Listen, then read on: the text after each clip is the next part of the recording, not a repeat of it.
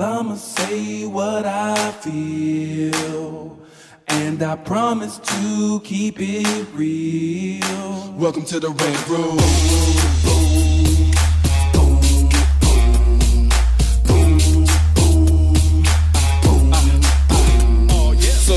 Be a rider, well you gotta be a rider Till your fears are diminishing, the doubts are behind ya. It's hard to grind and the business got me stressed in the rant room. We let that shit up off our chest. You know the street nerd has got no time for no caca. Sass in class, yes that's Mr. Bolekaja Never have to guess when you're listening to Hilliard. He gon' bring more game than a shark playing billiards. It's all about the craft of screenwriting. It's exciting when you turn an outline into something enlightening. Your pen and words are like bullets in a gun. Write what you feel, say what you want Welcome to the Red Room. What's up, y'all? It's your boy, Hilliard Guess, and you guys are listening to the Screenwriters Rant Room. We keep it real, we keep it opinionated, we keep it what, everybody? Wakanda. Yeah. On this show, we discuss entertainment, TV, film, music, culture, but our focus is always screenwriting, stories, craft, shit like that. Sitting in a squeaky ass Your chair is farting. Chair got the vapors, don't it? It's really Can you squeaky feel today. it? Look, there's nothing can save us. This is the season. They're catching the vapors. Anyway, um, y'all know how we do it on the rant room. We crazy as hell. Lisa Bolekaja is out doing nothing again. Some panel, some who knows. Be nice. Is it even a panel this I don't time? know. She she at the beach, knowing her Getting surfing and shit. Isn't she like teaching teaching the kids? Not on a Teaching the children. Oh, prepping to teach She the ain't kids. prepping nothing. She's Okay. on vacation now. That's right. This She summer- off. Yeah, for like a month or two. She ain't Lisa, doing I'm nothing. sticking up for you. Don't worry. She lollygagging, sitting in the concession stand talking to the fat man. That's all. Gold bricking, as they used to say. So we got my girl Lauren Warren in the house, writer herself. Hello, What's up, girl? hello. How you doing? I'm good. I'm glad to have you again. Thank you again. Apparently, we've had her six, seven, eight, nine, ten times or yeah, something. it's yeah. It's been a, it's been a few. Yeah. Well, in the double, I'm counting on both hands now. So All right. yeah. Next, she said next time we got to make sure Lisa's on, so we gotta we gotta make sure we do that. Yeah. For sure. For sure. Shit, that might be next year. so don't hold your breath, right? Chris Derrick in the house from the writing director team, the Derrick Brothers. We're just having a really interesting conversation. No, nothing specific, but about you know dealing with managers and stuff. I thought that was that was interesting. Reps and everything. You know. it's crazy. It's mm-hmm. crazy. It's it's you know I, I I feel you know it's one of these things where you know he had a really good point that he said mm-hmm. he's like you know you need someone to help you do the business. It's almost impossible to do it your career out here without a team. It really is, and it's it's it's the catch twenty two of it all, and we'll get into you know, mm-hmm. but it's it's the catch twenty two of it all is you almost can't get into the industry without having it. Yeah. And you can't have it without getting into the industry. So it's like, motherfucker, which one am I going to do? That was told to me recently. You feel me? Yeah. and and but one of the things I've learned, and Chris and I deal with it all the time, and you probably are starting to meet a lot of people too. Most of the jobs you get, you're not going to get from your from your reps. Mm-hmm. But the key is having the reps to maintain the jobs. That's what people don't realize. They're like, I don't need a rep. I'm like, yes, you do. Because you're not getting those interviews. Mm-hmm. Now, you very well might be in the right situation where you know somebody who's staffing a job or looking for a certain writer for a particular job, but that doesn't come along. We've been here for years. It doesn't come along all the well- time. Well, see, but it's, it's also there's various things that happen. I mean, it's kind of like, you know, I'm not going to name names, but we were at the thing the other day at Mm-hmm. the guild, and it's like, you know, the thing you need a manager or agent for is when there is jobs that that you hear about. That, that even if you hear about them and you know the people who can hire you on the show, the showrunner or something like that. the one thing that you can't be is there's a certain point where you being the squeaky wheel becomes the wheel they take off. And it's like your manager, your agent can keep being that squeaky wheel and it doesn't harm your relationship with the person that you want. Right. And that's the big thing that you want because there's a lot of things that you could you know that that you know that, that like you and I have known about and it's like ah, but if we put in a call, then we could put in like like one call a week or one call every two weeks. But the agent could call like twice a week, Right, and they but should see- be calling twice a and week. and to take that even a step further, you very well, for instance, Lauren. So you might meet let's say an executive on a show, some EP, whatever, and they like you, you guys get along great. They're like, oh, well, we're staffing right now. Oh, well, have your agent send over whatever. That's what they do. Mm-hmm. And if they don't do that, I'm a little suspect. Mm-hmm. You know, we're like, oh, Not- just send they're it to not me. just a little suspect. You know what I mean? It's like, mm-hmm. mm, what do you mean? Unless they're the showrunner or Yeah. something like that, or they're one of the people who are actually staffing themselves or reading the scripts. Mm-hmm. It's usually, you know, usually like lesser known independent producers will be like, oh, just send it to me. Mm-hmm. You know what I mean? But legitimate places are like, sign the release, you know, and then, so there's, there's stages through, you know exactly what level you're at based on what they're asking you for. Mm-hmm. You know, right? Would you yeah, agree? Yeah, yeah, yeah. Well, you're right. I mean, you- most of the time, indie producers will just say, "I want to read the script, send me the script," and then, but that's for feature films. Right. For television, they don't want to have anything that's not coming through that, you know, that that ecosystem of Yep. the. Uh, the agent, I mean, the, the manager. I mean, it's almost Lawyer, whatever. Yeah, it's real. It's really hard to, to even get on a show without an agent. You know, I mean, it's it, it's like they were saying the other night. It's kind of like just having the cover sheet from a big agency on your script Right. can get you read. The stamp. You know, mm-hmm. I mean, or you know, I mean, or or not can, but will, will get you read. You know, because they're and then the thing that always hurts you doesn't hurt you, but no, it does hurt you is that you know if you were say you're at WME mm-hmm. and you're the showrunner, then the scripts you, that you're getting first that you are going to be pounded on to read are the WME scripts, and then the CAA people and the UTA and ICM mm-hmm. are going to be hounding you, hounding you, hounding you. How do you like like get through all that? You know, like clutter. Even if you're good friends with the showrunner, mm-hmm. you know, it's like there's other like these other like political games they have to play. You know, because if they're like, I'm not reading the shit you sent me, agent. oh, you're not. What do you mean you're not? we got you the show. We're packaging everything. That director and everything on the sh- and the actors and shit. That's all us. So you better do fuck we say. um, it's just yeah. There's always that that people throwing their weight around. Anyway, That's what's up. So uh, we have our girl Lauren Warren in the house today. So we figured we talk to her, catch up what you've been doing. Um, um, maybe you could just give people who don't know you a little bit about like the fact that you just got here six months ago and what you've been up to, and you know the trials and tribulations of coming here to be a writer. Yeah. You know Um. So yeah, a little. That's bit enough. Of, So go somewhere familiar. I um. I so I was working up in, in corporate America up until November of 2015, and I was uh, laid off uh, via phone call. Kind of saw it coming. Still wasn't terribly prepared for when it happened. Um, was upset for literally five minutes, and then realized I could take that time to make writing, uh, make a, a full time transition into writing. Was writing some things, writing some things, and took a lot of trips to LA, and it was getting costly. So after talking with my husband and some friends, uh, decided to literally drive here uh, back in February, staying with a friend, and I've had some. Um, very interesting um, things happen since I've been here. Um, you know, it's you sort of adjust to this this transition in stages, and it was explained to me that you know if you can make it two months, then you're doing good. If you can make it four months, then you're doing great. And if you've made it six months, then you're doing extremely well. And I'm rapidly approaching that six month mark. Um, I've had to adjust my level of expectations on how things would happen. You know, tell the kids, tell them, look. because what did you expect was going to happen, girl? well, Tell you 'em. know, I thought I'd get out here, have a couple of lunches, have some meetings, and you know, smile my way into a job, and bada bing, bada boom, and it'd be Mm-hmm. Right. done. Um, no, No, well, here's- not what happened. I, I mean, I, I'll tell you this. I mean, I remember a friend of mine told me he he doesn't even really want your phone number if you haven't been there for two years. Well, here's how it was explained to me, and, and I realized it made perfect sense. I was speaking to um, Mickey Fisher, who is a writer on Reverie, and he did Extant on, on CBS, and he says, You're still applying corporate benchmarks to a creative process, and you will drive yourself crazy doing that. So you got to take away those corporate benchmarks. He says, I can still see it like oozing from you, that Right. corporate.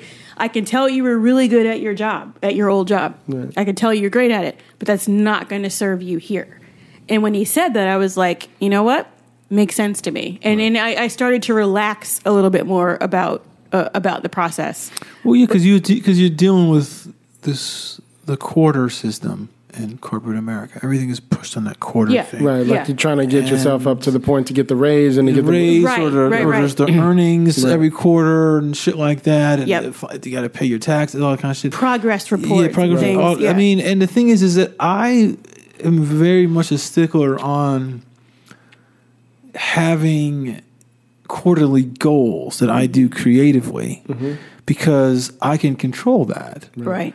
Can't control anything else, so I can't put that on that quarterly thing. Yeah. And that's so again, that's we talked about earlier about the balance of like understanding the business and and you know like how much do you have to give to business and how much you have to give to creative. Yeah. And the creative and the creative business is, you know, I gotta write every day for four hours. Mm. I gotta do this, you know, like you know, like twice a week. I, I, I, I have to network, you know, at least three night, two or three nights a week. Like those are the things because that's you making the effort. And if no one else does anything, then they're gonna, you know, you know, like you will have done a great, like there's things that you. There's things that you can manipulate. Like if you're, you know, spending six months and you're networking twice a week. After those six months, you have a, like a larger rolodex of people to talk to and say, "Hey, I, you know, like you talk with Eric, can you read my script?" and blah blah blah, and, and they're going to be like. Yeah, I'll read it, but I might need six weeks. And you're like, six weeks to read it only takes a half hour. Yeah, I know.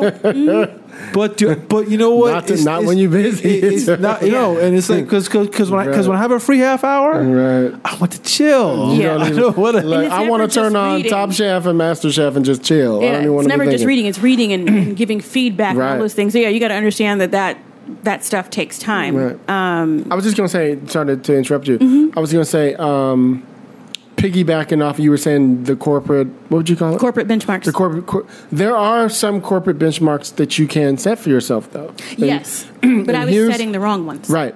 But here's here's here's what I say, and Chris and I talk about this a lot.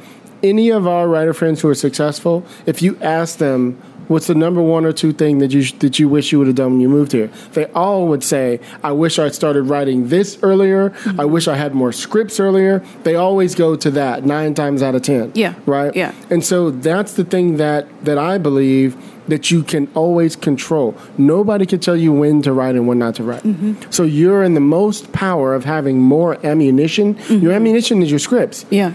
When you don't, when you're not signed to some big, agency or on some staff or have some movie deal, is the time when you experiment. Right. That's when you practice writing a thriller. That's when you practice writing a comedy. Find the one that works for your voice, Yeah. as opposed to working your way to get to the point where it's like, oh no, all I want to do is focus on this. When you haven't even tried anything else. Yeah. You know. what I mean? Anyway, so I wanted to say. that. Oh yeah, yeah, yeah. So now it's just been this um, trying to find a balance between working on various projects that have different voices, um, networking, um, and just talking to people, just meeting people, and and remembering why I'm here. You know, I. I did I, I I tried to remain optimistic and say sure you know it'd be great to be have some sort of job, either an assistant or blah blah blah blah. You know, in six months. But you know, if, if it doesn't happen, it doesn't happen, and I'm okay with it now. But actually, recently, I did interview um, for a position um, as a uh, as a uh, like showrunner's assistant, which was great. And I was Good. like, okay, this is this is how it starts. Okay,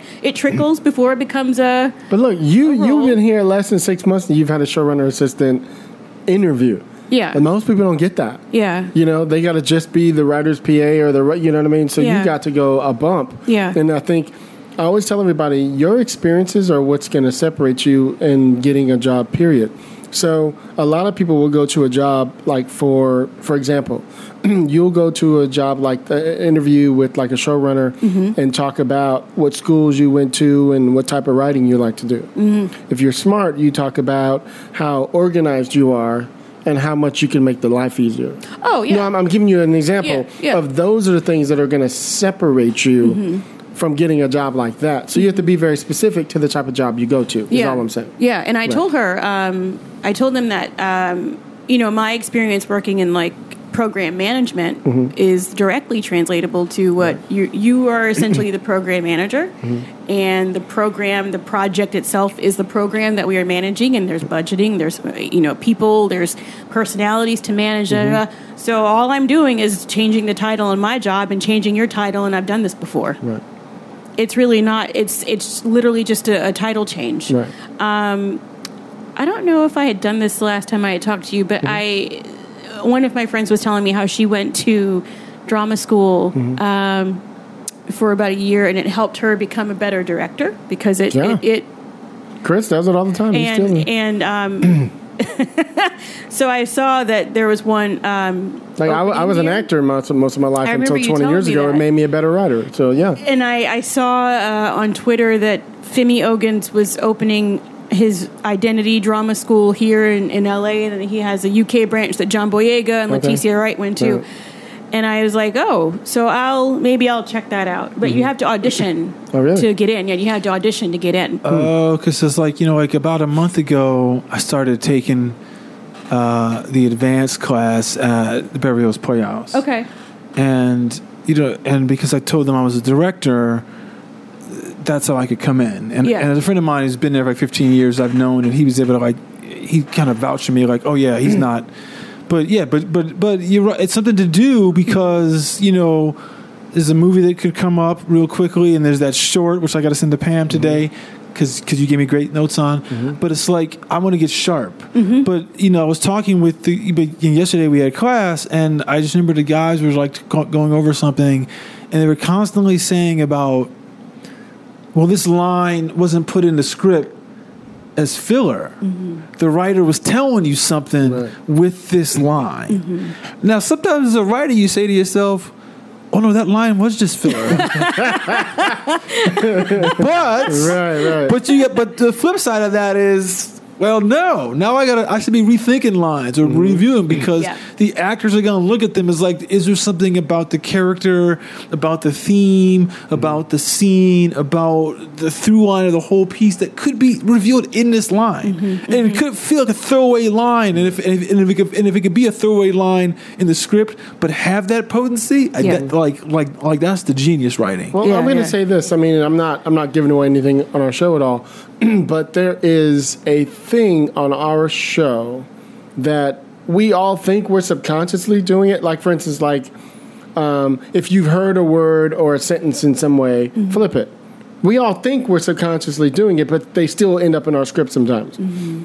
Our showrunners are like, no, really flip it. You know what I mean? And they're like really on you about they don't want to hear. See, if you've seen it in a movie before, mm-hmm. don't put it in this fucking show. Mm-hmm. If you've heard it somewhere, don't put it in the show because we'll know. We know you didn't take the time. You know what I mean? Like that type of shit. And so it's making me analyze my own writing so that when I'm done, I'm gonna be even better. You know what I mean? Yeah. So those are the things that I'm getting from from I don't know what the, why I've switched on to that, but you know what I mean? Yeah, It just yeah. it just helps you to to to elevate everything that you're doing um, when you think like that. Oh, definitely. And and from the audition process alone, I got a ton of lessons. But Mm-hmm. I somehow um, I must have made an impression because I got in and I got in the advanced class. in the advanced class, interesting. we did um, like physical. I, I mean, I, I I tend to jump into things and I have no idea what the hell I'm doing. So the only thing the email said was to wear soft soled shoes and and and like workout type clothes. So I do that, but I also come with a full face of makeup and a wig because I wasn't sure what we'd be doing. Right. And we're doing like these physical exercises. We're jumping and we're crawling on the floor, rolling on the floor. And I was like, oh God, I'm so screwed. so now I'm sweating Let me put that pen back my wig girl. is sliding. I'm sweating, and and from the exercises, I get a hole in my leggings, and I'm like, oh my god. So then after we do the warm ups, we do improv Mm-hmm. work, which to pat myself in the back, I'm pretty great at that. I can think fast on my feet. I can come up with something to say Mm-hmm. very quickly, and then we did uh, scene reading. They gave us a one page script. We had a partner, and. Um, we volunteered to go first because I mean, why the hell not? And because we I always volunteer to first, go first, yeah. he's like, "Well, we'll let you go again because I'm pretty sure we're going to pick you apart because Right. Mm-hmm. you, you guys are going 1st And they did, so we got to go again.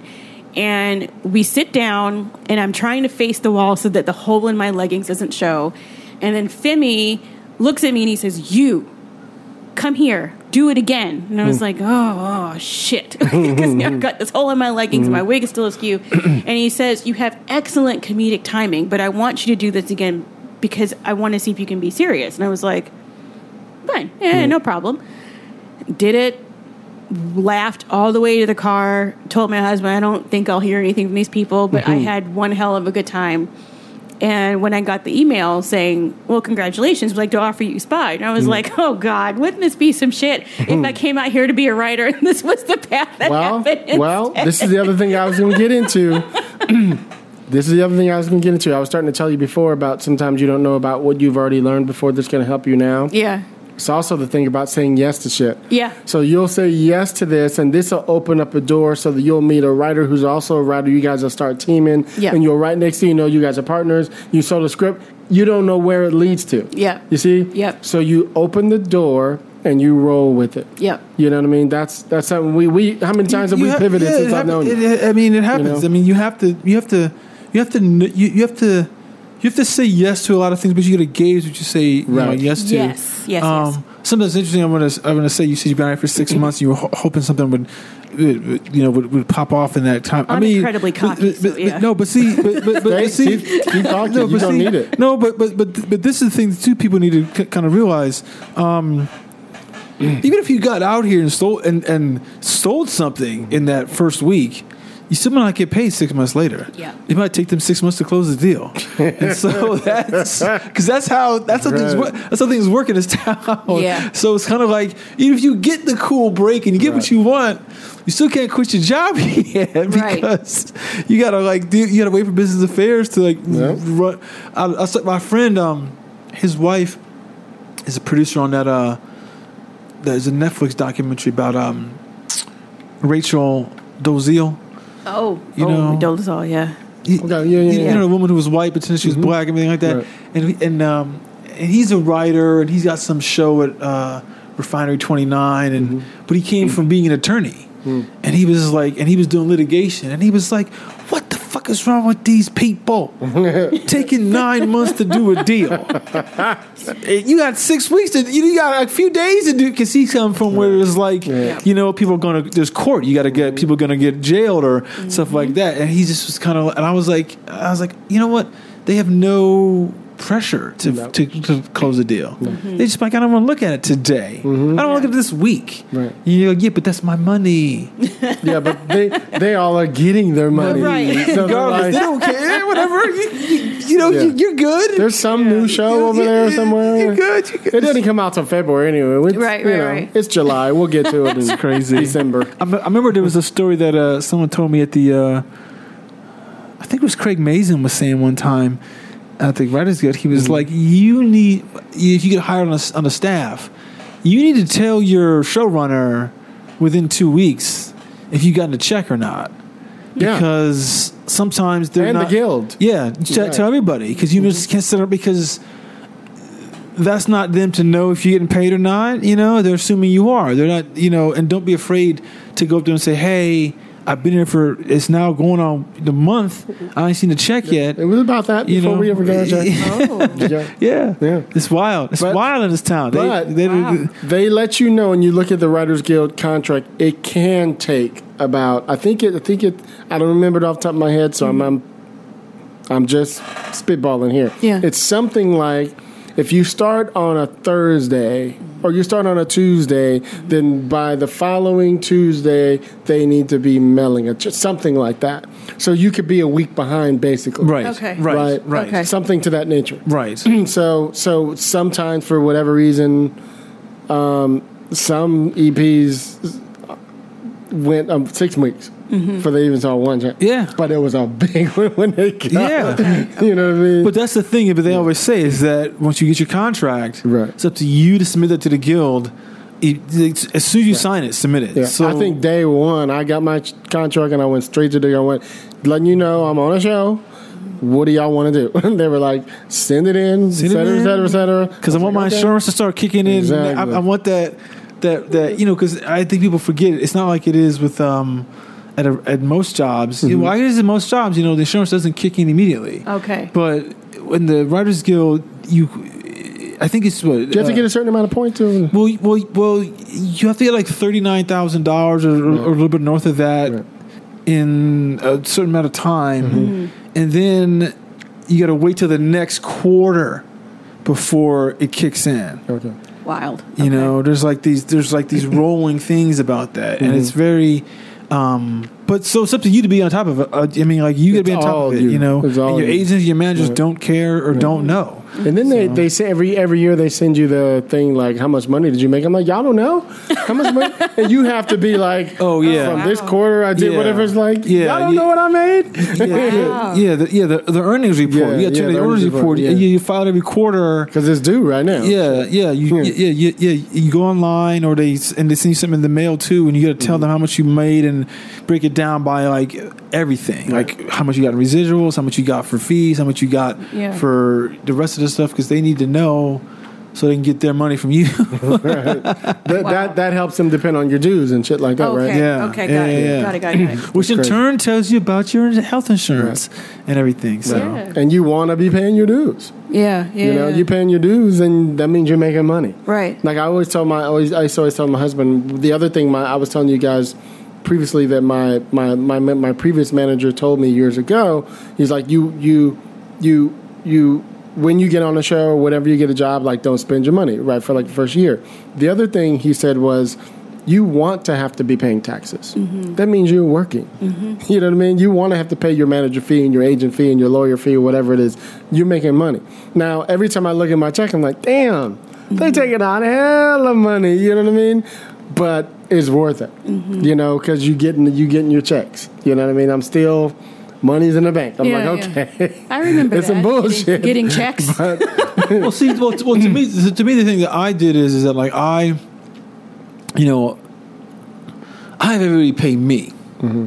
That's what I do. I get all the money to me, and then I break off Right. the attorney and the agent and everything mm. like that. It's more work. It's a lot Okay. more work. You know. But the beauty of that is, um, now those become expenses that you can write off when you're doing your co- your corporate taxes. Right. Um, and you want to control that, and you're like, Yeah. you know what? I'm going to pay these attorneys at the end of the month. I ain't gonna pay them today. I don't want to pay them today. yeah. I'm gonna be I like do PayPal. It, I do it every two weeks. I just do it every two. weeks. So that way I'm not doing it every single week. Yeah. Like every two. oh weeks. yeah, Okay. but to me, I'm like, I'm gonna earn an interest for that, mm-hmm. whatever.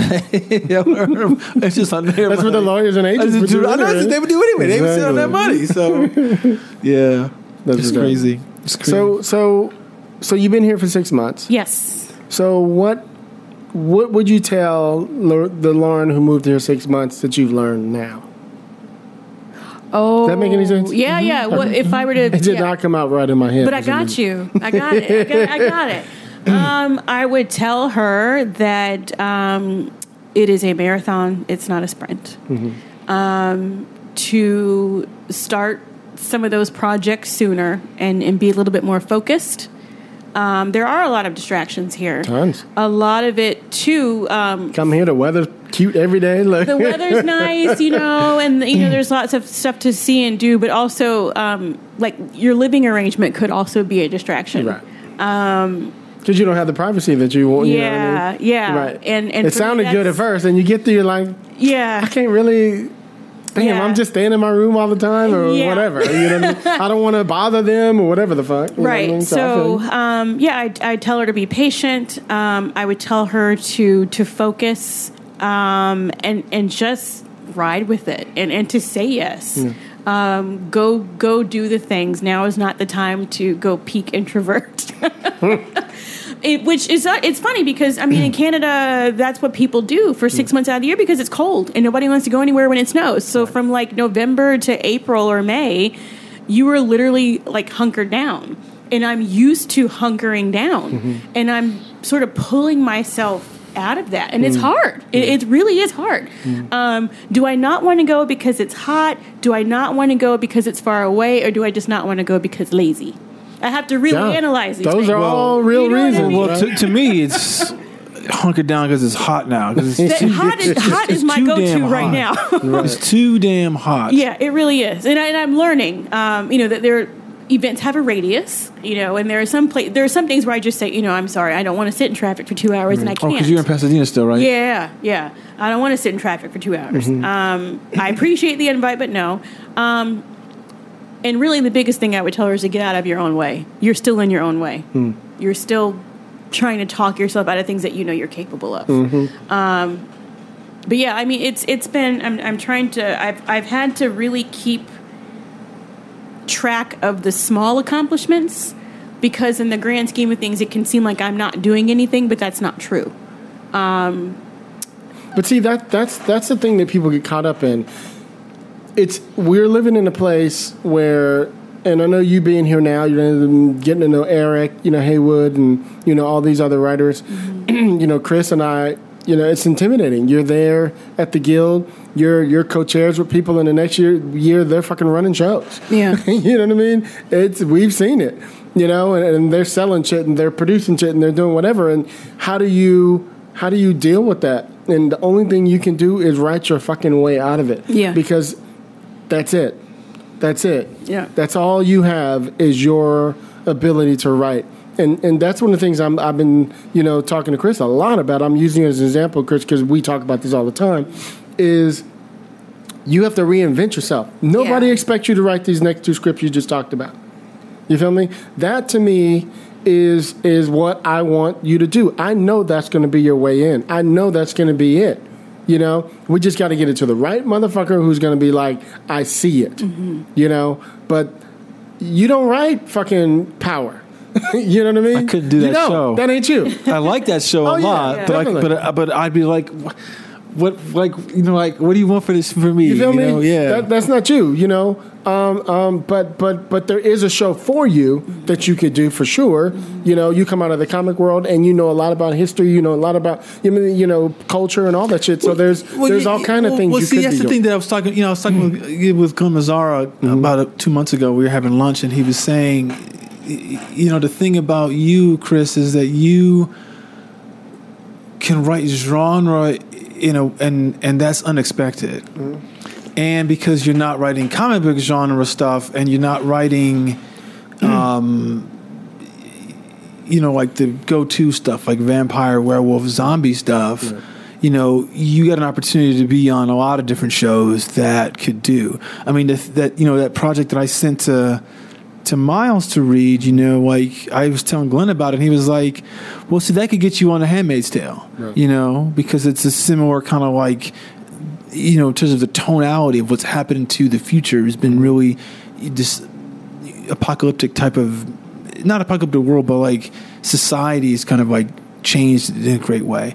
And I didn't even think about that. I was mm-hmm. like, oh, that's actually a good I and he and he was able to see that, you mm-hmm. know, without so yeah, I mean that's the thing, you know, you have to kind of figure I mean, I, I noticed some other people people always say to you, you can write your way out of a situation and you can and even if you have like a potentially like a bad personal reputation if you write something that's fucking undeniable people are going to bring you in and they're going to test you to see if you've learned see if you've like adjusted but they'll do that if the material is Right. is, is is that legit so Right. I mean, you've you've heard stories for years about David Kelley and Mamet, you know, who are difficult to work with or whatever, but don't stop them from, you know, people, you know, they write so good, just like shit. I, all right we fuck got to it. produce You know this. what? we got fuck it fuck it we're going to deal with it We're We're gonna deal with this attitude, you know. Yeah. Yeah. Yeah. So, yeah, I mean that shit happens, but I just think that I think that you can, you Lauren, to get Lauren from you, Lauren, have to control what you do, and it starts with your ability to write. Yeah. If if you feel, and, oh, this is where I was going earlier. Sometimes you get to the thing where feeling like I haven't done enough. And the only reason you feel that, and that's why I used, you know, the people that we know sometime, or even like Eric, is you compare yourself Right. to what other people are doing. Yeah. And the difficult thing about being in Hollywood is it's all around you.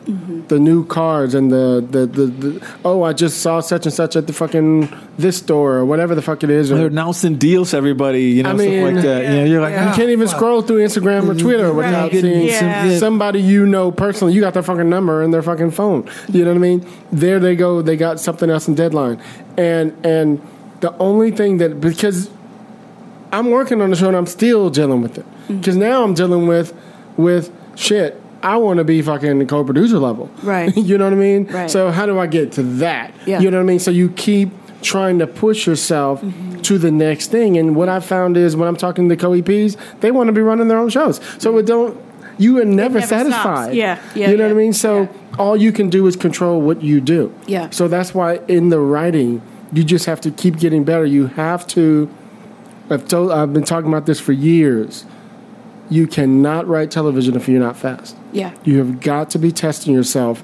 You know, I don't know how long Eric gave you his. I'm not trying to put you on the spot. No, no, no. I don't know how long he gave you your time to do it, but it should have been done a couple weeks ago. You know, You what I mean? you know, that, yeah. That's the attitude you have to take for yourself. And I you didn't know? realize that. Like there was uh, the last time I was here. Oh, I know what it was. Is when you had Jeff on. Okay, right, right. And he was talking about the forty-eight twelve uh, tempo Minutes, that they had. Yeah. Yeah, the pages that they read. And these are right? all What's that? What's that? when you when you like write for 48 minutes, minutes. and Oh, then right, you right, take right, a right. break 12 for minutes 12. Right, right. minutes and that's really helped me i mean granted this whole thing has been baptism by fire I, I wrote in a schedule that i thought would work but i have to adjust around my living situation i have to adjust for several things Okay.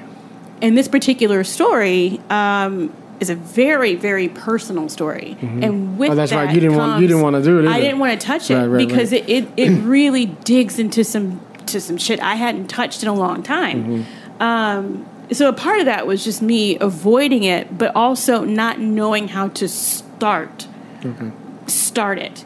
Um, and he's not the only one that's been like, ah, you know, he's he's been the most vocal one. the other person's like, oh, just write it, I'll Right, read it, you know. But he's just like, write it or you're dead to me, and I'm like, that's actually what I needed. Right. Um, but yeah, after the, the after Jeff's show, that's how I've been approaching it, you know. And it's I've had days where I I hit a spot or I hit a memory, and I I gotta like go cry the shit out, like go call my dad, call somebody. Um, but I'm learning to push through that, and so I I went from five pages about six weeks ago to 42 pages now because of that of that. So uh, there there are techniques that I don't that I haven't learned. Um, he was just like you know write it. I'm like great. Okay. Well, well, well, see, but see, is you know, it's- okay. because the like the reason why it seems kind of uh, what's the word I'm going to say?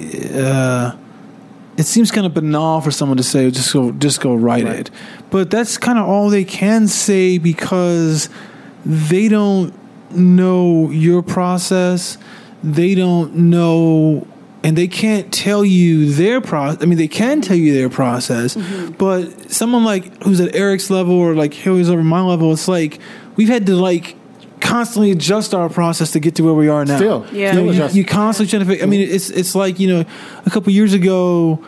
I was talking with David Goyer, and he was mm-hmm. like, "Well, this is what I do. It's like I get up and I meditate for like forty-five minutes, mm-hmm. and then I write He's getting his mind right. get my mind right, mm-hmm. and then I go and write for three hours. I have lunch. I write the next script I'm working on in the afternoon for three hours, and now it's around like four o'clock, and now I'm handling all my business, and it's like, oh, because the- you don't need to write eight hours. I keep telling people. yeah, yeah, you don't need to. I mean, yeah. I mean, because Right. he's got a script in the morning, a script in the Right. afternoon. And I was like, that's interesting because like I got a lot of projects too, and it's like, yeah, that's the way to like not not because it's like you're getting the progress done, and you're probably gonna burn out on the one idea if you're there spending so many hours on it.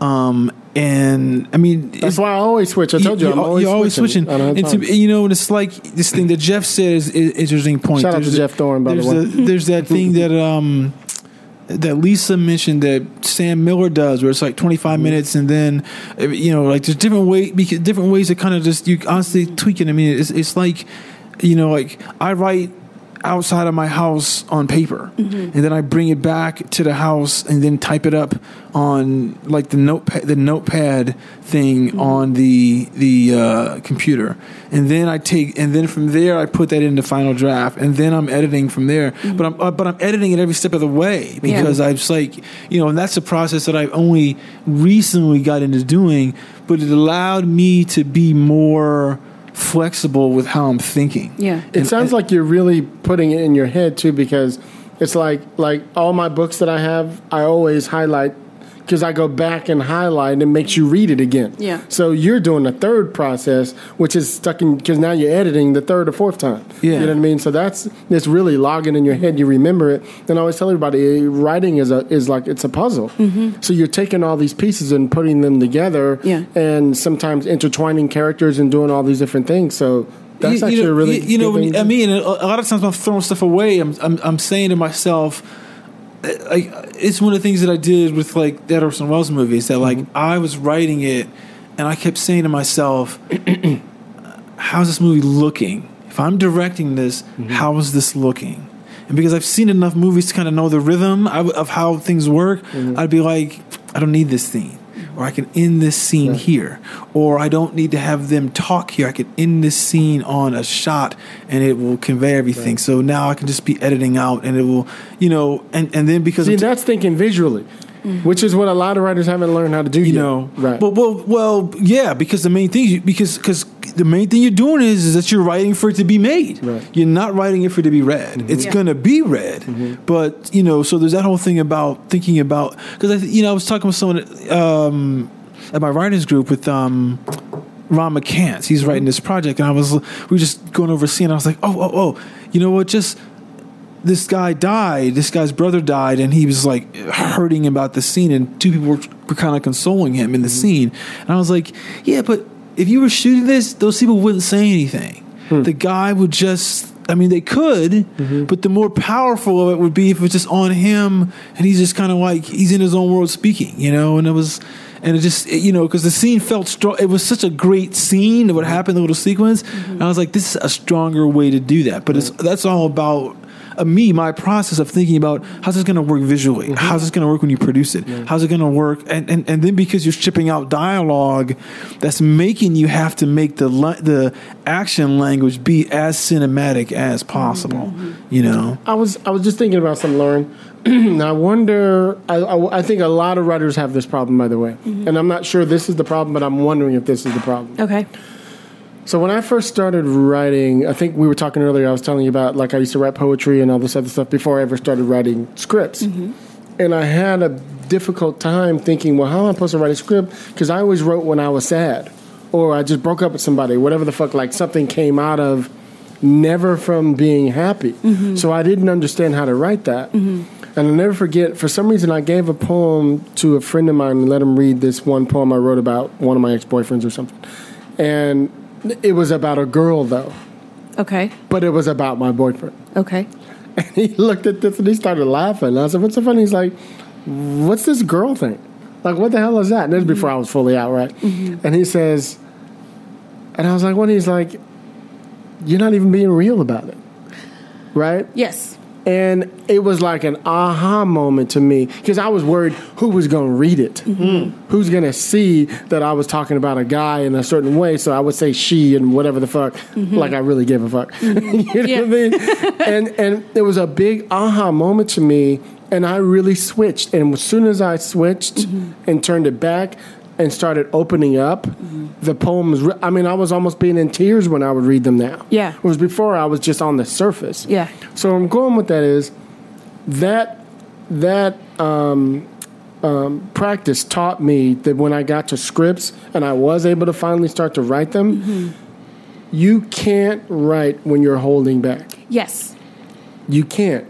You, as soon as you sign the agreement with yourself that I'm going to be a writer, whether it's TV or film, specifically in TV, I'm going to use this as an example, is all, and I've heard my showrunner say this all the time what we're looking for mm-hmm. are your real gut wrenching stories, mm-hmm. right? They don't want you coming in the room holding back something because I had an issue with my dad when I was a kid. Right. They want you to go, when I was a kid, my dad did this to me. You know what I mean? Yeah. Or my brother did this. I did this to my dad. Whatever the fuck. They want you to be able to have conversations of real, honest to God. I've been in tears like five or six times in the last five, you know, fi uh, ten weeks that we've been in the show Yeah. because I'm being real about the situation. You know what I mean? And like I was telling, I was telling them um, recently about um, being on, on the corner with one of my homeboys, and a crackhead went up and shot him, and there's blood all over me. I was right there. You know what I mean? I was like, uh, and and the whole room was like almost in tears when I was done. And and but it was me being able to tell that story from a real point of view Yeah. that you have to be that vulnerable. That is going to be in your script. If you're holding anything back because you don't want your father to read it, you don't want your. I'm using that as an example. Yeah, Forgive yeah, me. yeah. I'm just using. an Yeah, yeah, yeah. I got you. Because you're worried he's going to read it, see it, hear it, then you're not being real to the moment. You have to be real to the moment because that's the real shit. Yeah. Or heighten it, I had whatever. that you, you know what I mean? moment this week when, and that's Okay. what I was telling um, Eric that there's parts of the story. Um, I mean, I guess just to give a little bit of background, I'm, I'm writing the script about um, this time that I spent in Kosovo after I graduated from college, um, and there was elements of that I'm trying to figure out what to fictionalize and what to keep Sure. accurate. And the backstory that I gave the character, I fictionalized it Okay. and it made no sense. Hmm. And then I realized it was much more relevant to talk about how it really came about. In that I had this degree, couldn't find a job Mm-hmm. in that degree because that's still happening now. You know what I mean? That's much a much more relatable story. It's going to keep relating, too. That get, right. to be seemingly overeducated for the job market, and that you, you are educated with the master's degree, but your job, the job listings are only offering you ten dollars an hour.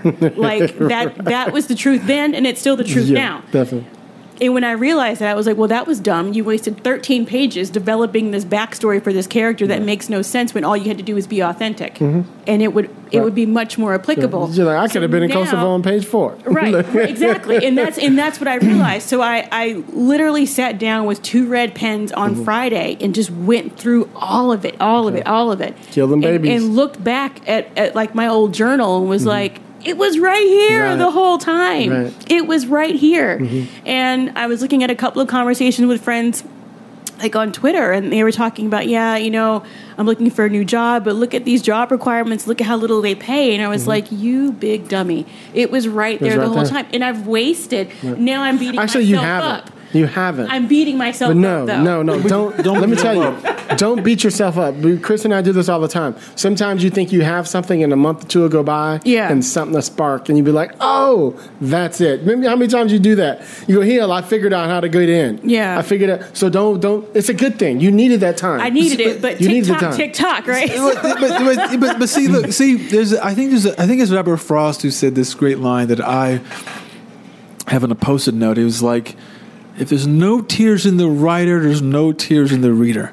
Mm. And it's like you, it's like I mean, it just is, it's just like that's where it all is. And the question is, it's the fear. It's the it's the fear of uh, it's the fear of us being the mask that we put on to exist around other people mm-hmm. is to not be so emotionally raw. Mm-hmm. But the writer, like the actor, has to be emotionally raw so that when people read it, they feel they feel something. They mm-hmm. don't want to just read facts and read lines on the page. Like they want to be like, "Fuck, I got hurt reading that mm-hmm. page." You know, it, re- it reminded me of something that now that like I had pressed down in my own experience, and you're revealing it in these words, mm-hmm. and that's you know, I mean, that's what it is because I mean, and look.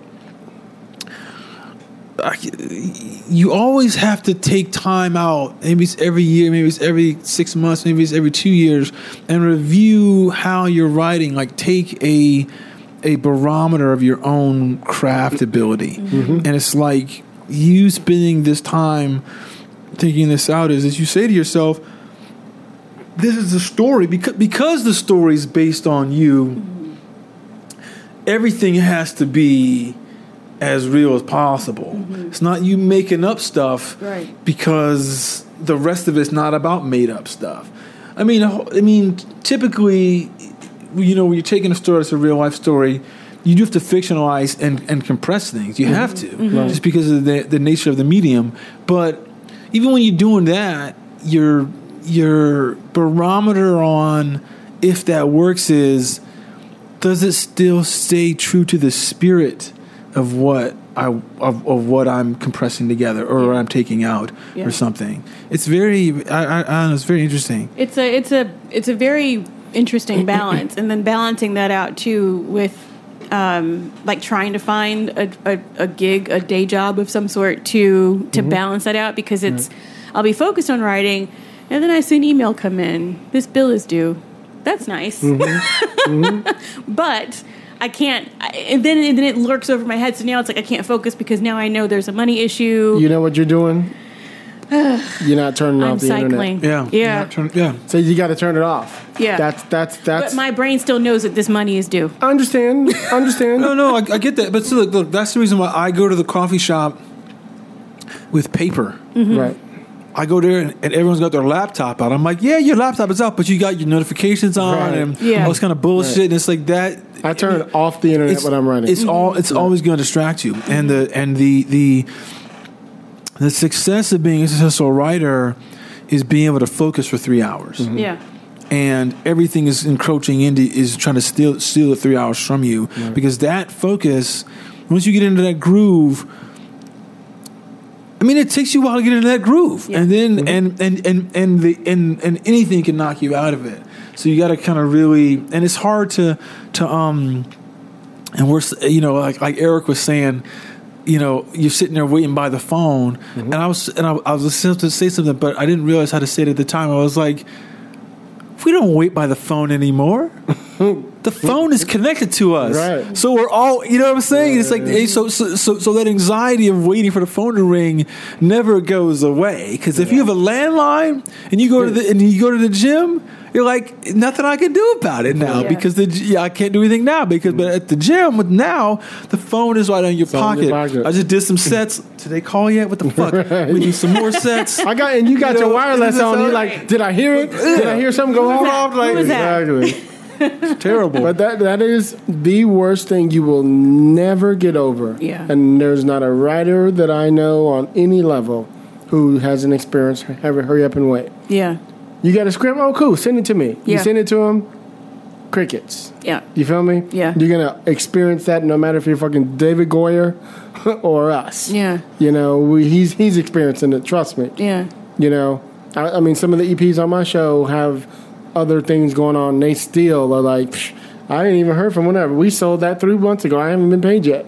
You know what I mean? Oh, There's wow. like all that shit going on. So you never. Yeah. That's why you got to save those pennies Yeah. and act like you I do mean, not have a lot them of money. pennies is is gone, but I, Yeah, I've had to get creative. Like you guys Yeah. were talking to Eric about like health insurance and Right. getting your teeth cleaned, and I'm like, let me go to Groupon. Go to Groupon, And that's bitch. exactly what I That's did. why they have it. I got a Groupon for like a teeth cleaning and X-rays for thirty nine bucks.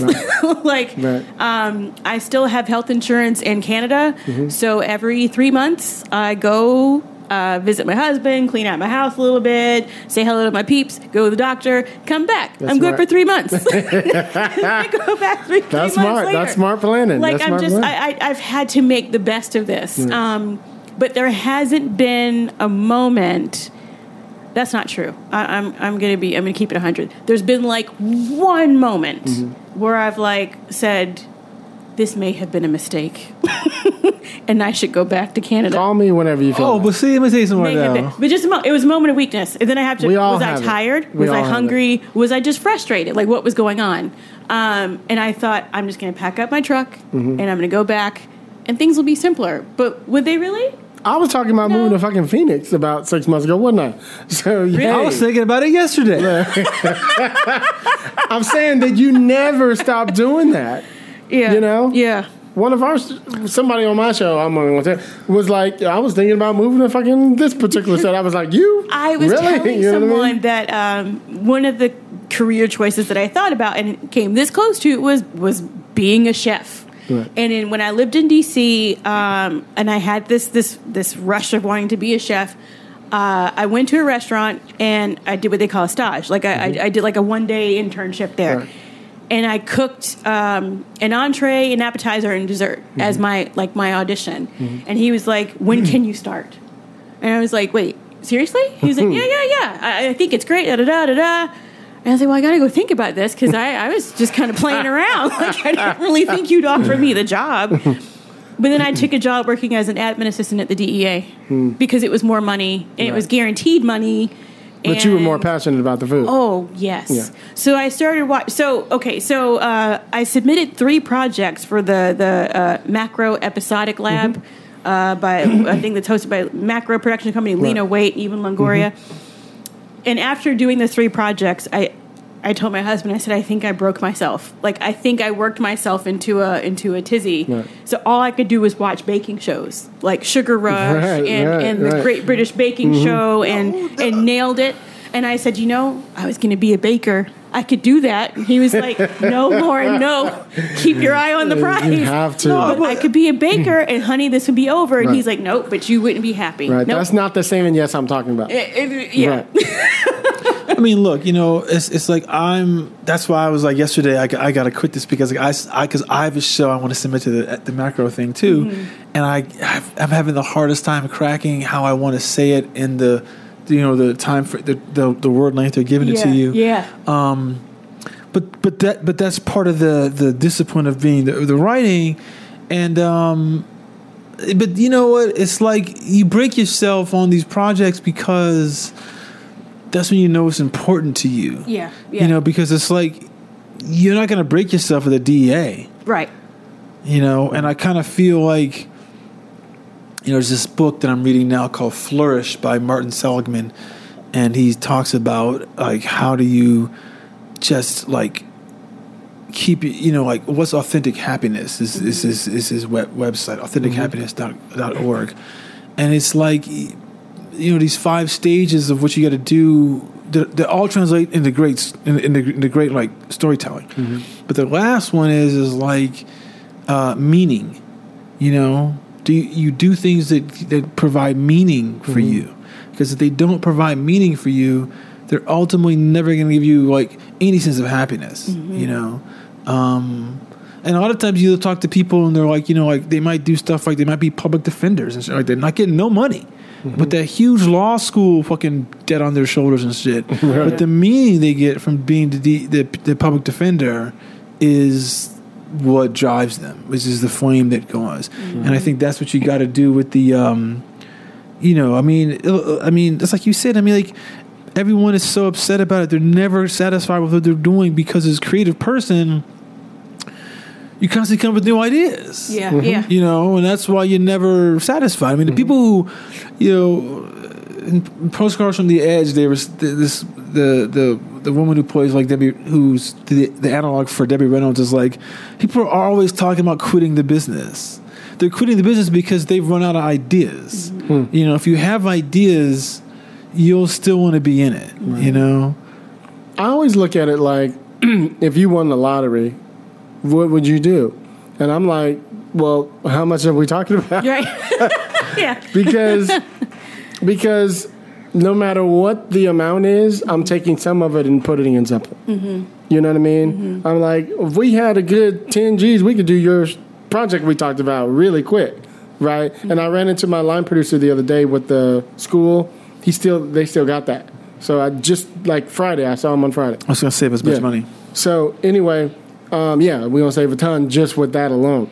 anyway, and we probably can do it Saturday and Sunday. We, we need the time to just you know spread it out. Anyway, so um, what was I gonna say? Uh, what was I talking about? You were talking The lottery. about You, lottery. if you Oh, the lottery. right. what you So- would do if you won, but it depends on how much money. So so last year when we were in the process of doing Tulsa, the Black Wall Street thing with um, um, with the director and everybody, he hit, he said something to me. He says, "So if you won the lottery, what would you do?" And I was like, "I put I'd spend the twenty on this movie right now." He goes, "You'd invest your own money?" I was like, "Hell yes, I wouldn't invest my money." I would see, that's the difference between your generation and mine. You know, I put my money back in. Mm-hmm. The old generation is Hollywood doesn't spend the money. I'm like, I get it when we were shooting on film, mm-hmm. but we're not anymore. you know what I mean? And and there's so many more avenues to make the money back. You know, so for me, the if I got the twenty million dollar thing, I'd put I'd at least take out 5 and make a couple different projects. You know what I mean? That's just to just to see if I can shoot some of those projects that we wanted to do, and if it didn't work, then then I know okay, I still got ten. Right. So I'll, now I'll go sit on the beach.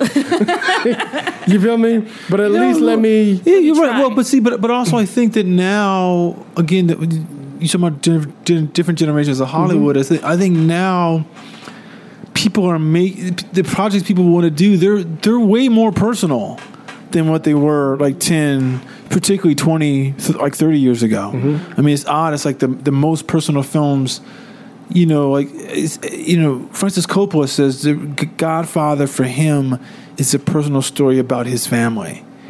That's why it still resonates 40 some years later it's not just a, maf- a, um, a mafia movie Right. you know it's not like It's his family centered in the mafia. yeah, thing, right? y- yeah, mm-hmm. you know, that's why it means something to us now. Mm-hmm. That's why the movies now, if you're going to spend your money on a movie now, it's because it's something that you know. It's like it's like a true piece of art.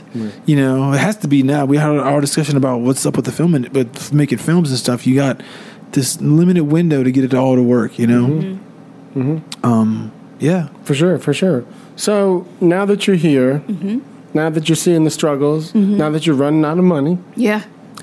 No, I'm just, you know me. I'm No, gonna keep it real, no, no, motherfucker. please, so yeah, look, let's like it's yeah. I'm saying this because I'm I'm I'm just trying to let the audience in. It's making me think of creative ways to earn Right. it. Right. So yeah. and and what's still keeping you here? Because usually, Chris and I have seen six months. Motherfuckers have left already. yeah, Yeah. it's You know hard. what I mean? Yeah, no, I don't I, like. And and someone asked me yesterday, why didn't you go? Why didn't you pack Right. up your truck? And I was like, No question. but then I oh, th- then I'd miss like this. Mm-hmm. You texted me and was like, hey, can you come? Right. I can't do that. You need access. Yeah. Right. And if I left, I'd be giving that access up, and that is a huge component of this whole experience. Right. I would rather sit in a car for two hours and to be like, oh, I can't make it because I'm 3,000 miles away. Mm-hmm. You know, um, and what can I do as a temporary fix? Um, I can book travel to go home for two Right. weeks. I can call my dad. I can call my brother. Like, there are things that I can do to I, there are things that I can do to make it better, and it's that I can only control what I can control. Um, I can't control my living situation, but I can go out for a couple hours and go have treat myself to brunch. Um, I can't control the fact that I don't have a full time job, but I can take my skills and maybe parlay that into something that I could do uh, freelance. Right. It's like yesterday I spent a good chunk of the afternoon um, piecing together like a flyer to advertise as a virtual assistant. I can do blah blah blah blah blah. I can do it from home. I can do it from a coffee shop. I can do it wherever, mm-hmm. and it's making money. I don't need to make a lot of money. Just pay car insurance, mm, Right. eat things like that. Um, I, it, it's forcing me to be creative, and and being creative is my strong suit in more ways than one, right? So not only do I have to be creatively creative, but be financially creative as well. And that's why I didn't leave because I felt like I don't quit things and I don't want to quit this because I don't know what my plan B would be. Right. Opening a bakery would be just as hard. Trust Really? me. You do not want no brick and mortar, girl. Being a chef would be just as hard Being a too. chef would be just as hard, right? So it's like, really, what what are my what are my other options Right. here? There's a restaurant on every corner. That's your stealing the competition. kitchen. Yeah. exactly. Yeah, Exactly. too many taco joints and bakeries around here. So I mean, hey, um, this is this is what I've been prepping for. And you I know think- what really brought it Go ahead, home is is the other day. Um, uh, my birthday was this past Thursday. Oh, yeah, happy birthday, Thank little you. girl. It's a And young self. you ain't nothing but 19. and my friend said that I'm staying with. She says I'm going to do this just for you on your birthday. I'm going to watch Terminator 2 with you really? because she had never seen it before. Oh, my God. And I was like, "Oh, sweet Jesus, that hurt my chest." okay, but yes, let's watch it. And she says, "Not only am I going to watch it, we're renting the director's cut." Great. So it's like 17 extra minutes of film. Right. And so the whole time, Chris is like, why you didn't invite me? and I'm like, "Yep, this was cut. This scene was cut. This scene was cut." I, because I've seen it so many times. Mm-hmm. Because that's the movie that got me interested in in screenwriting and writing. And she just kept laughing. She's like, How many times have you seen this movie? you know the exact scene that was cut. Right. You know which lines are different. You know the lighting's different. I'm like, That's Linda Hamilton's twin sister, and the guard has a twin brother. Da, da, da, da. And she's like, this is why you're here. Like this is this is look at the glee that mm-hmm. your voice went up like four octaves when this mm-hmm. movie came on. Like mm-hmm. this is why you're here. Right. Remember that. This is why you're here. And it was like, ah crap. Okay. there was a lesson in all this. You there's slick. But there's there's always a lesson in everything. But see, you, I was going to say something earlier about how you you have to move to LA and anticipate. You can't be like, I'm going to give myself a year. You Yeah. have to. You you can't even be like I'm gonna give myself two years. You have to be like You gotta say at least 5 you, it- you it- gotta do five, and then s- I mean, yeah I mean, five to ten. I would say. you well, know what I mean? you have to do five, and then you have to. You don't. You don't have to make it in.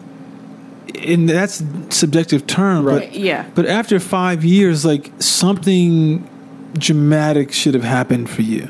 Because Yeah. if you're not, you're being lazy. Right. Yeah. You're not really doing enough to um, further what you're trying to do. I remember the, within the five years of us being out here, I think we directed two films.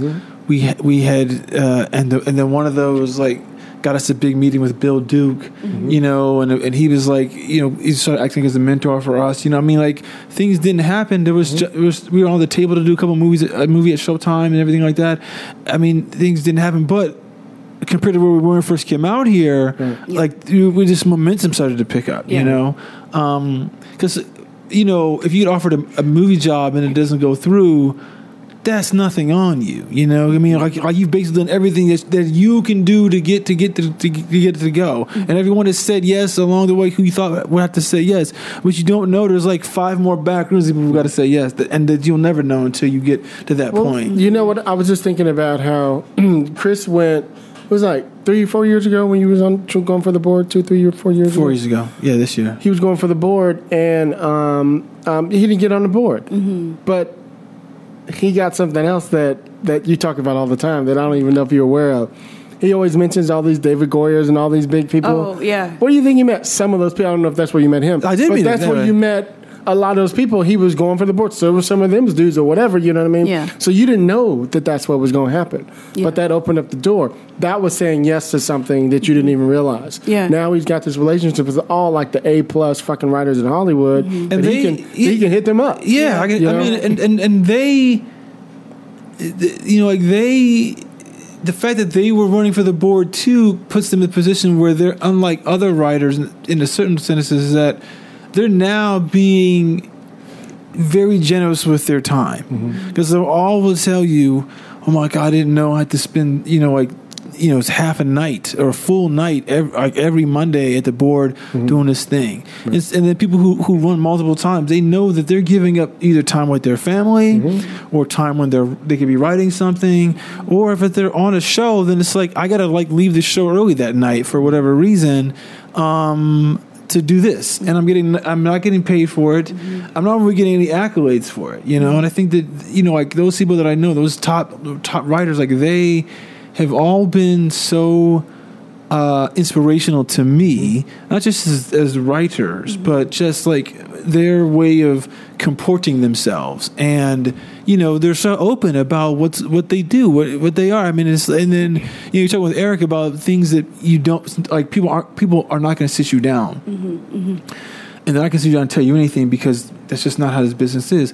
But you got to ask people at a certain time because for a long time, uh, like I didn't know people like that, and you get in a situation and you and I'd fuck it up because I didn't know what the right play was, you know. And now I can say like, hey, this is gonna happen. Like, what do you think is the right play, or what would you do, or, or what do you think? And you've heard Glen. Glen is the first one. Glen Mazzara is the first one to say, "I'm not here to mentor you." He'll tell you that. He'd be like, because a lot of writers be like, "Oh, I'd love to work with you. I want to learn." He's like, "I'm not here to teach you."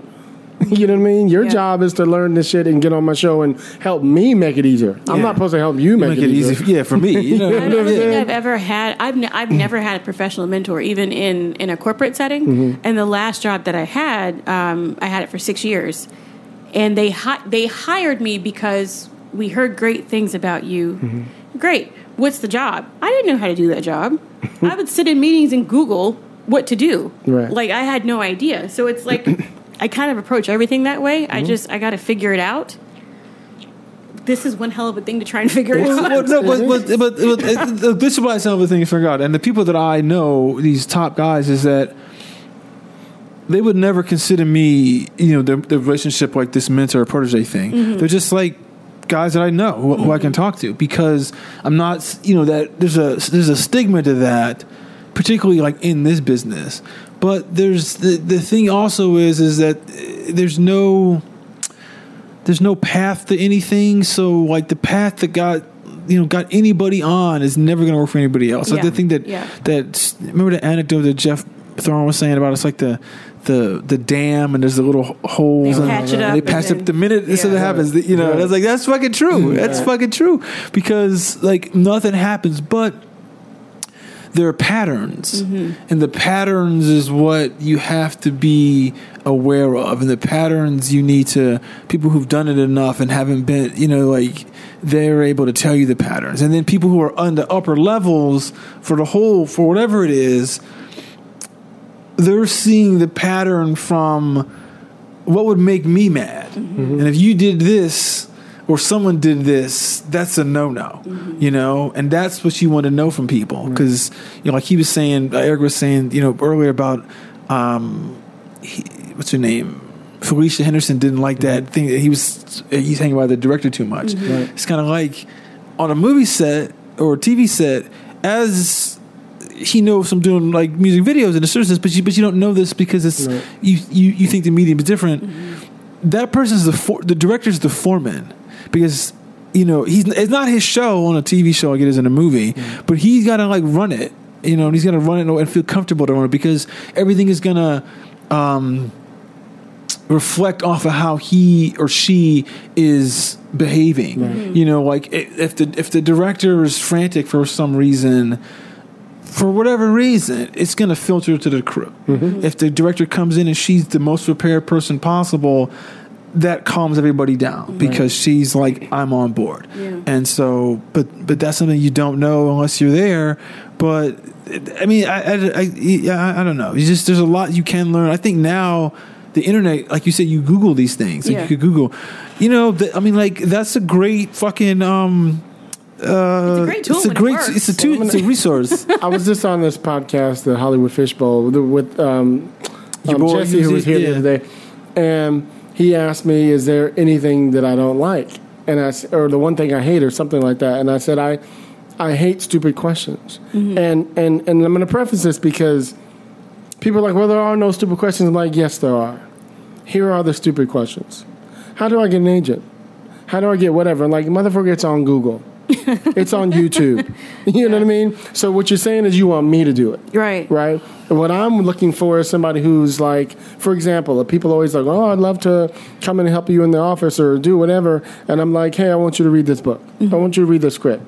And if three weeks go by, you ain't read it, I got a problem with you. Mm-hmm. I want you to be like the next day. You know, I read the script. Oh, script, Dude, whatever. Yeah, yeah a Whatever. script immediately. Yeah, Even I don't care if it's a book. Mm-hmm. You know, two or three days later, you should have read three or four chapters and be like, "Man, dude, I'm so into this. Can't wait till I'm done." Something. But mm-hmm. weeks go by. You suspect to me. I'm just being real because that's the hunger that I have. Yeah. You know, Yeah. I'm the type of dude. I think I went to, I went to Utah to shoot something on my dime with somebody who was a producer just to show them how much I wanted to do the shit. Mm-hmm. You know what I mean? On my own dime, I flew myself there. I did whatever. What do you want to do? Mm-hmm. You know how how bad do you want this thing? Mm-hmm. So so the people who I'm seeing who are getting there have that extra drive. They have that extra. That's why I always say. A good assistant is somebody if you drop something, they pick it up. And I mean that. Mm-hmm. I don't mean as a slave. I just mean you're taking care of your showrunner. Mm-hmm. You're taking care of whatever the situation is. You're like, Yeah. there's something I do really small every day in our room. Is and I think I could talk about this. Is every time we have lunch, we finish, I get up and I grab everybody's stuff, throw it in the trash. Mm-hmm. You know what I mean? If they, if I know they're done, you know, and everybody's looking at me like like we have assistants here, and I'm like, I, I'm just sitting right here. I'm But going that way. work. Yeah. you know what I mean? so so and people see that. You know what I mean? I'm not trying to do something different. I'm doing what I would want done to myself. Right. Yeah, I mean, there's a. I think there's like a sense of like.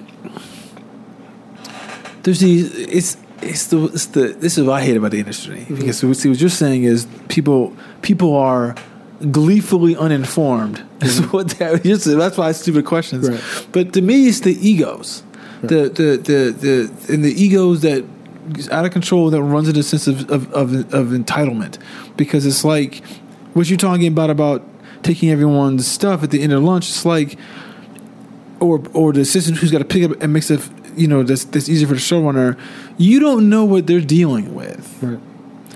And you know what? They're not even going to reveal like ninety percent of the pressure that's on them. And It's not their job it's to reveal it. It's Yeah. you. It's like You're not at that level You're not yet. that level, Right. And you can't do anything to do to help, and your experience is too little to, to, to give proper advice. So they're not going to tell you everything. So do everything they can to alleviate something small for them. Because it's important to them, they're not having to worry about X, Y, and Z. I mean, they're thinking about it anyway. That's just like basic decency, right? Like just treating people with a certain level well, of well, yes, but, but this goes across. It should cross uh, cross. What's the word I'm looking for? A, uh, career fields. Mm-hmm. Uh, it shouldn't really matter. But that's that's the, the but this industry is is is known for its, its lack of basic human decency. Yeah. and it's not because people are just psychopathic. It's because to me, I think it's because everyone is is working as uh, as an artist in, the, on their field, and they're and they're sucked into their own world. Especially when you get to the real sets with the unions and IATSE and the, all that shit and the DJs and whatever. People are like, "Oh, that's not my job." You know, we already have somebody who does that. Yeah. you know what I mean? They're like, and and there's some. We were talking about something really stupid. Like you can't, like on certain studios, you can't put up the um, the the the board that we use for all the writer stuff.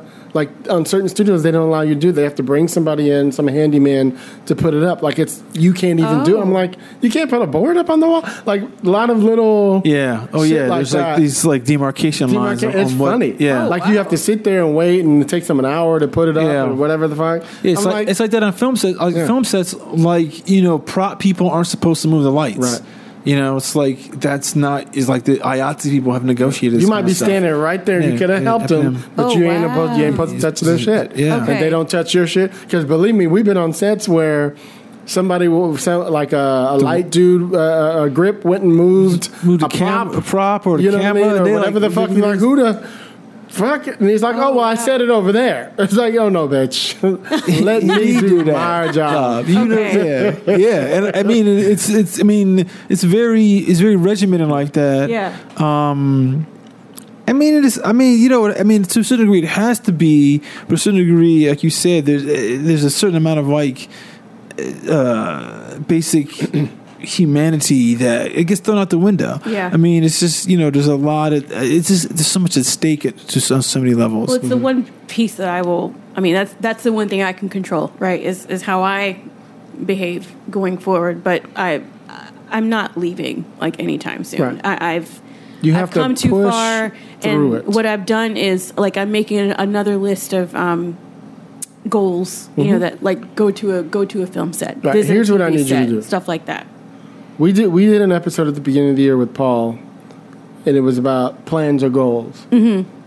And he believes. You remember this? Yes. He believes you should do. You should make plans, Mm-hmm. not goals, because goals are things you wish you could do. okay so I plan to be You on feel the me? set yes Plans are plans are things that you push forward to do and you make them happen. okay Um, I have something coming up in like two weeks. I might could use you for. okay So I'll, I'll let you know. all right Um, um, I'm working But with my friend I Scotch on another plan little to get more education, like practical education, And right? we get that- that- learning that- by doing. short going. You Yeah, definitely we come to definitely, that definitely, definitely. Okay. Okay. All right. Cool. Well, thank you, Lauren. Thank you, Hilliard. Chris. Thank you, Chris. Thank you. Where you at, Lauren?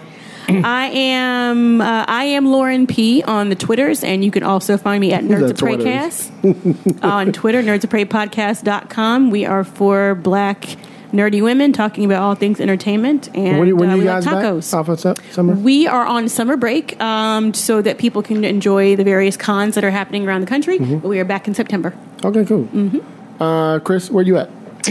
I'm at unauthorized CBD on Twitter and on Instagram. The website will come back shortly. Why you keep tearing it down every five minutes? It's not that I tear it down. It was like it got all infected, and I had I had to like I had to take it all down, and I had to. It's, it's too much too hard for me to. Right. They were like, ah, you know, we need four hundred dollars. I was like, yeah, you know what? They're doing extra over there. Ooh. And I am your host, Hilliard Guess. You guys can find me on Twitter at Hilliard at Hilliard Guess. Shut up, girl. Um, I didn't even say Why you staring at me all crazy then? you can follow the show, Screenwriters RR, on Twitter. Any questions, screenwritersrantroom at gmail.com. Um, follow us on Facebook. Uh, And the our Patreon, page, the Patreon page, the Patreon page will be in the show notes. Follow, donate. Don't don't follow the page, the Patreon page. Donate to the page. Yes. Share the page, Page with and others. share the page. That's the biggest Ah, thing. that's it. Share Okay. the Yeah. page. It's very. Yeah, the show notes. It's be, it's it's it's gonna be in the show notes. It's it's been in the show notes for the last Yeah, few yeah. weeks. But so if people aren't sharing it, it's because they're not reading the show notes. that means it has to go to No, the top of the show notes. it. yeah, that- yeah, it's what Hilliard said. I didn't even know you had a Patreon. Yeah, we have Patreon. oh goodness. It So wasn't up the last time. It wasn't up the last time you were here, You but were it's up now. it. I know we were talking about it. It's up now. Okay. it's up now. All right. Yeah, we need to be doing it like throughout the week and letting people reminding people. I have it pinned. You know, what- you, you, you know what? You know, I pinned it on my Twitter thing. So if you you? go to my thing, is the first thing you you know pin thing. Maybe we all What's you the pin thing? So uh, so, your- so when people oh. come to your people come to your Oh, Shut no. up, bro. I got no time for that. Oh no. people, people come to your. It's the first thing they see. It's- yeah, it's it's, the always top there. one. It's always at the the top top. one. Yes. Yeah. yeah, okay. Yeah, sure. Uh-huh. Shut up, girl. yep. Uh-huh. I was like, how do you do that? I was like, because I didn't know. I was like, you like, oh, Google, help me out. Exactly. so y'all know how we do it on the rant room. Uh, keep it real. We keep it real. We keep it opinionated, and we keep it what, everybody? Wakanda. Peace, Peace. y'all. y'all stupid. I'ma say what I feel. And I promise to keep it real. Welcome to the Rant Room.